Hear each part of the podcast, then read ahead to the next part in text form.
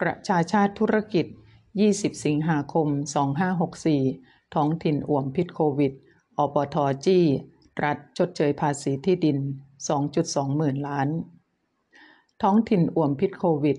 รัฐลดภาษีที่ดิน 2 ปีรวด ทวงจ่ายเงินชดเชย 2.2 หมื่นล้าน ที่ค้างตั้งแต่ปี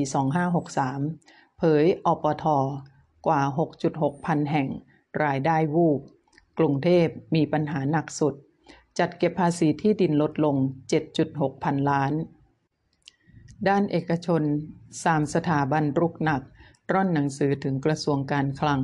จี้ขยายเวลา ลดภาษีที่ดินและสิ่งปลูกสร้างถึงสิ้นปี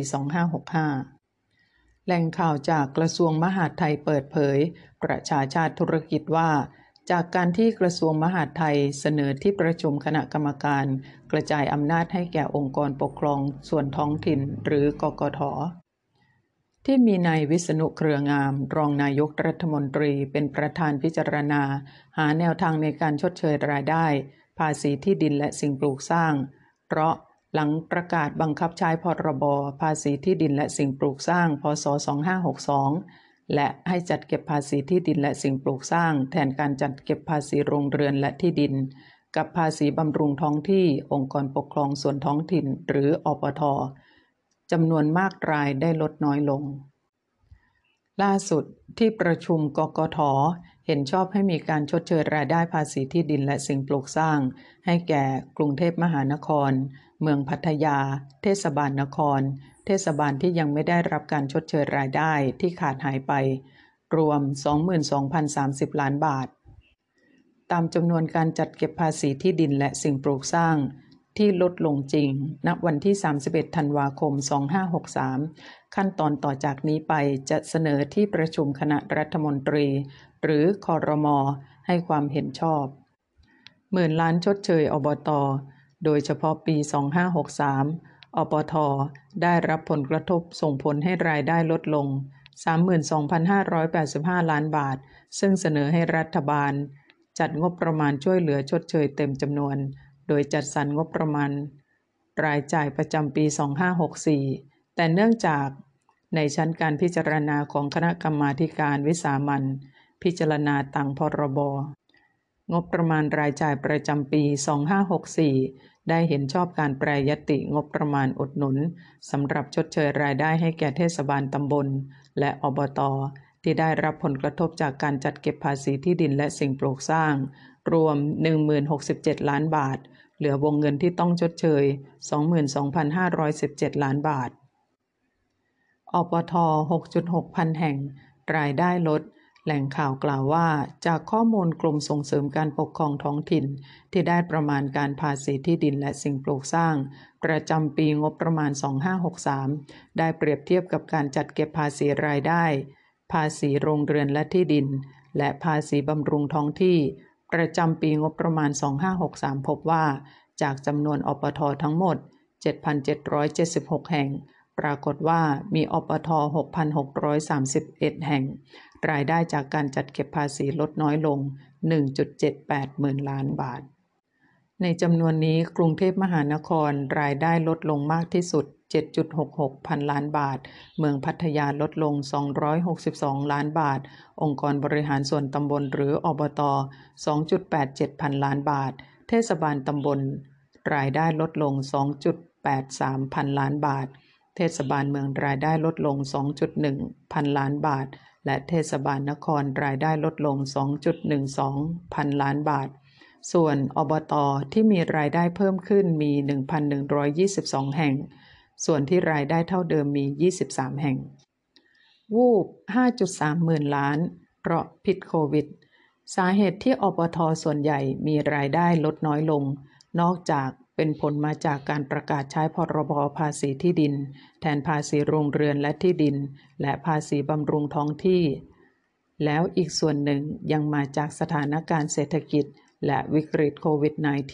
-19 ทำให้รัฐบาลต้องออกมาตรการช่วยเหลือและบรรเทาภาระค่าใช้จ่าย โดยออกพระราชกฤษฎีกาลดภาษีที่ดิน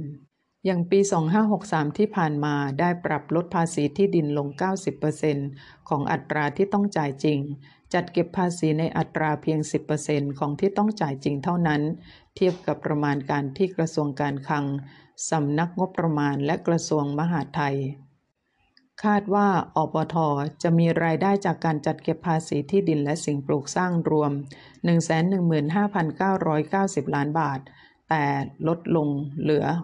62,648 ล้านบาท โดยรายได้ลดลง 53,341 ล้านบาท ดังนั้นถ้ารัฐบาลยังมีนโยบายคงรายได้สุทธิของอปท ต่อรายได้สุทธิของรัฐบาลที่ 29.43%จะต้องอุดหนุนเงินเพิ่มให้อปท เท่ากับรายได้ที่ลดลง 53,341 ล้านบาทครัง รับข้อเสนอ ยืดลดภาษีที่ดิน ขณะที่แหล่งข่าวจากกระทรวงการคลังเปิดเผยว่า กระทรวงการคลังได้รับทราบข้อเสนอ คณะกรรมการร่วมภาคเอกชน 3 สถาบันหรือกกรขอเสนอขยายระยะเวลาการลดภาษีที่ดินและสิ่งปลูกสร้างลง 90%ออกไปอีก 1 ปี ในปีภาษี 2565 ให้มีผลบังคับใช้ตั้งแต่วันที่ 1 มกราคม 2565 จนถึงวันที่ 31 ธันวาคม 2565 แล้ว ซึ่งจะต้องมีการพิจารณาในเรื่องดังกล่าว ร่วมกับหน่วยงานที่เกี่ยวข้องอีกครั้ง เนื่องจากการลดภาษีที่ดินดังกล่าว มีผลกระทบค่อนข้างมาก ต่อการจัดเก็บรายได้ของท้องถิ่นชี้มีทั้งได้ประโยชน์และถูกกระทบ อย่างไรก็ดีที่ผ่านมาการออกมาตรการลดภาษีที่ดินนั้น กระทรวงการคลังและกระทรวงมหาดไทย ได้มีข้อเสนอการชดเชยรายได้ให้กับท้องถิ่นไปที่ครมทุกครั้ง บางส่วนได้รับการชดเชยไปแล้ว แต่การลดภาษีที่ดินในปี 2564 ท้องถิ่นยังไม่ได้รับการชดเชยเลย ฉะนั้นในการพิจารณาออกมาตรการดังกล่าว ต้องหาความสมดุลในการพิจารณาให้ดี เพราะมีทั้งผู้ที่ได้รับประโยชน์และได้รับผลกระทบ ปกติเวลาที่เราทำมาตรการลดภาษีที่ดิน ก็เสนอครมว่า ขอให้มีการชดเชยรายได้ให้ท้องถิ่น แต่ตัวเม็ดเงินจริงที่ท้องถิ่นได้รับการชดเชย ยังไม่เป็นไปตามที่เราเสนอร้อยเปอร์เซ็นต์ เนื่องจากมีข้อจำกัดหลาย ๆ เรื่อง ซึ่งหากจะมีการขยายเวลามาตรการลดภาษีที่ดินออกไปอีก เราต้องดูเรื่องนี้ให้รอบคอบ และการออกมาตรการมีทั้งผลดีและผลลบ มีทั้งคนที่ได้ประโยชน์และเสียประโยชน์ แต่ตอนนี้ยังไม่สามารถระบุได้ว่าจะมีการขยายเวลาลดภาษีที่ดิน ตามข้อเสนอเอกชนหรือไม่ ประชาชาติธุรกิจ 20 สิงหาคม 2564รฟม กลางแผน รถไฟฟ้ากรุงเทพ 5 สายทาง เพิ่มระบบขนส่งมวลชน 4 จังหวัดใหญ่ ครบรอบ 29 ปีรฟม กลางแผนรถไฟฟ้า ในเมือง 5 สายทาง ชมพูเหลือง เปิดบริการปี 65 ส้ม เปิดเต็มสายทางปี 70 พร้อมประมูลส่งโปรเจกต์ รถไฟฟ้า ม่วงใต้ น้ำตาล ก่อนเผยลุยทำระบบขนส่งต่างจังหวัด กรุงเทพเชียงใหม่ โคราช พิษณุโลก วันที่ 20 สิงหาคม 2564 นายพักพงศ์สิริกันทรมาศผู้ว่าการการรถไฟฟ้าขนส่งมวลชน แห่งประเทศไทยหรือรฟม เปิดเผยว่ารฟม เป็นหน่วยงานรัฐวิสาหกิจภายใต้สังกัดกระทรวงคมนาคม ก่อตั้งเมื่อวันที่ 21 สิงหาคม 2535 โดยองค์กรจะอายุครบ 29 ปีแล้ว ซึ่งภารกิจสำคัญคือ การสร้างโครงข่ายระบบรถไฟฟ้าขนส่งมวลชน ที่มีประสิทธิภาพ และช่วยแก้ไขปัญหาการจราจรในเขตเมือง ทั้งในกรุงเทพและปริมณฑลตลอดจนจังหวัดใหญ่ในภูมิภาคอย่างยั่งยืน เปิดสายสีน้ำเงิน สายสีม่วง ปัจจุบันรอฟอมประสบความสำเร็จในการเปิดให้บริการรถไฟฟ้ามหานครแล้วจำนวนสองเส้น ได้แก่รถไฟฟ้ามหานคร สายเฉลิมราชมงคล หรือ MRT สายสีน้ำเงิน และรถไฟฟ้ามหานคร สายเฉลิมรัชธรรม MRT สายสีม่วง และแม้จะะเผชิญกับสถานการณ์ที่ยากลำบากจากการแพร่ระบาดของเชื้อไวรัสโควิด -19 อยู่บ้าง รรฟมยังคงมีความมุ่งมั่นที่จะกำกับการดำเนินงานก่อสร้างโครงการรถไฟฟ้าให้คืบหน้าต่อไปได้ โดยอาศัยการรณรงค์สร้างจิตสำนึกความปลอดภัย ทั้งต่อตัวเองและสังคมส่วนรวม และการควบคุมให้ผู้ปฏิบัติงานทุกภาคส่วนปฏิบัติตามมาตรการป้องกันการแพร่ระบาดต่างๆ อย่างเคร่งครัด ควบคู่กันไป เปิดแผนให้บริการรถไฟฟ้าสามสายทาง ส่งผลให้โครงการรถไฟฟ้าสายสีเหลือง ช่วงลาดพร้าวสำโรง มีความก้าวหน้าโดยรวม 81.40%ณสิ้นเดือนกรกฎาคม 2564 และโครงการรถไฟฟ้าสายสีชมพู ช่วงแคราย มีนบุรี มีความก้าวหน้าโดยรวม 78.77%ณสิ้นเดือนกรกฎาคม 2564คาดว่าทั้งสองโครงการจะสามารถเปิดให้บริการได้ในปี 2565 สำหรับโครงการรถไฟฟ้าสายสีส้ม หรือตะวันออกช่วงศูนย์วัฒนธรรมแห่งประเทศไทยถึงมีนบุรีหรือสุวินทวงศ์มีความก้าวหน้างานโยธา 84.44%ณ สิ้นเดือนกรกฎาคม 2564 ซึ่งเมื่อรวมกับโครงการรถไฟฟ้าสายสีส้ม หรือฝั่งตะวันตก ช่วงบางขุนนนท์ถึงศูนย์วัฒนธรรมแห่งประเทศไทย จะกลายเป็นอีกหนึ่งโครงข่ายสำคัญที่เชื่อมต่อกรุงเทพมหานคร ในแนวฝั่งตะวันออกและฝั่งตะวันตก เมื่อเปิดให้บริการได้ตามแผนในปี 2570 ประมูล ม่วงใต้และน้ำตาล เฟสถัดไป นอกจากนี้รฟมยังมีโครงการที่อยู่ในระหว่างเตรียมดำเนินการ และมีแผนที่จะเปิดให้บริการในปี 2570 เช่นเดียวกันอีก 2 โครงการ ได้แก่โครงการรถไฟสายสีม่วง ช่วงเตาปูนถึงราชบูรณะ หรือวงแหวนกาญจนาพิเศษ ซึ่งจะเป็นการต่อขยาย แนวเส้นทางการรถไฟฟ้า MRT สายสีม่วง ที่สถานีเตาปูนเขตบางซื่อ ลงมาทางทิศใต้ของกรุงเทพมหานคร และโครงการรถไฟฟ้าสายสีน้ำตาล ช่วงแคราย ถึงลำสาลีหรือบึงกลุ่ม ที่มีโครงสร้างร่วมกันกับโครงสร้างทางการด่วนของทางการพิเศษแห่งประเทศไทย หรือกทพ ลุยระบบขนส่ง 4 จังหวัด ในส่วนของภารกิจการพัฒนาระบบขนส่งมวลชน ในเขตเมืองหลักของภูมิภาครฟมมีความพร้อมในการผลักดันโครงการในระยะแรกในพื้นที่ 4 จังหวัด รวมจำนวน 4 โครงการได้แก่ โครงการระบบขนส่งมวลชนจังหวัดภูเก็ตระยะที่ 1 ช่วงท่าอากาศยานนานาชาติภูเก็ต ถึง 5 แยกฉลอง โครงการระบบขนส่งมวลชนจังหวัดเชียงใหม่ สายสีแดง ช่วงโรงพยาบาล นครพิงถึง แยกแม่เฮียสมานสามัคคี โครงการระบบขนส่งมวลชนจังหวัดนครราชสีมา สายสีเขียว ช่วงตลาดเซฟวันถึงสถานคุ้มครองและพัฒนาอาชีพ บ้านนารีสวัสดิ์ และโครงการระบบขนส่งมวลชนจังหวัดพิษณุโลก สายสีแดง ช่วงมหาวิทยาลัยพิษณุโลก ถึงห้างสรรพสินค้าเซ็นทรัลพิษณุโลก เพื่อเป็นการรองรับแผนพัฒนาระบบขนส่ง และระบบโลจิสติกต่างๆ ของกระทรวงคมนาคม ตลอดจนการขับเคลื่อนเศรษฐกิจองค์รวมของประเทศไทยไปจนถึงระดับภูมิภาคอาเซียน ประชาชาติธุรกิจ 20 สิงหาคม 2564 โทเวย์สนใจ พัฒนาระบบรองรับรถ EV แย้มกำลังหาพันธมิตรร่วมทุน ดอนเมืองโทเวย์ส่วนกระแสรถ EV จ่อลงทุนระบบบริการรองรับ หลังพบผู้ใช้รถ EV บนดอนเมืองโทเวย์มากขึ้น แย้มมองหาพันธมิตรร่วมลงทุน วันที่ 20 สิงหาคม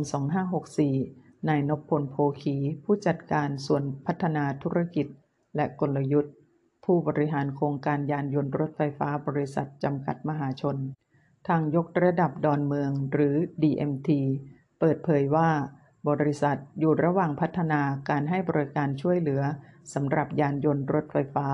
หรือ Electric Vehicle เพื่อรองรับปริมาณรถยนต์พลังงานไฟฟ้าที่เพิ่มมากขึ้น และ จากประสบการณ์ที่เป็นผู้ให้บริการทางยกระดับดอนเมือง ซึ่งเป็นทางหลวงสัมปทาน ที่ต้องคอยช่วยเหลือ และให้บริการผู้ใช้ทางยกระดับมามากกว่า 30 ปี มีผู้ใช้บริการมากกว่า 100,000 คันเป็นประจำทุกวัน โดยมีรถยนต์มาใช้บริการทางยกระดับหลายลักษณะอาทิ รถยนต์ส่วนบุคคล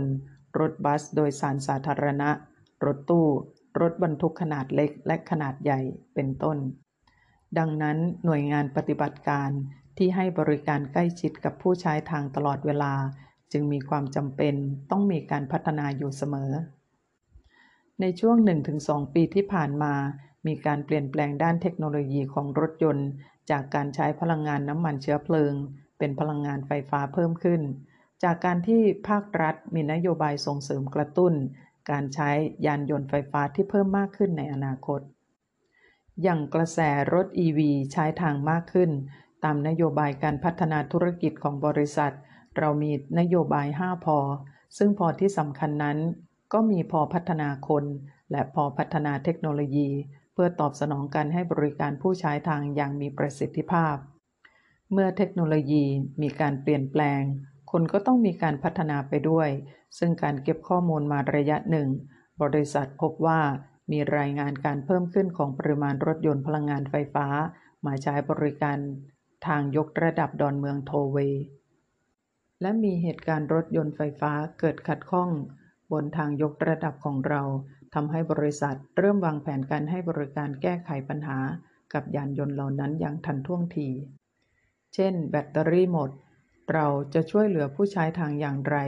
การเคลื่อนย้ายพาหนะ ก็มีความแตกต่างกับรถยนต์สันดาปทั่วไป เนื่องจากตำแหน่งการจัดวางเครื่องยนต์ก็แตกต่างกัน การตรวจสภาพก่อนการช่วยเหลือ รวมถึงการให้บริการชาร์จไฟฟ้า รถแต่ละรุ่นก็มีความแตกต่างกัน ดังนั้นจึงจำเป็นต้องศึกษาและวางแผนเพื่อรองรับ โดยภาครัฐเอง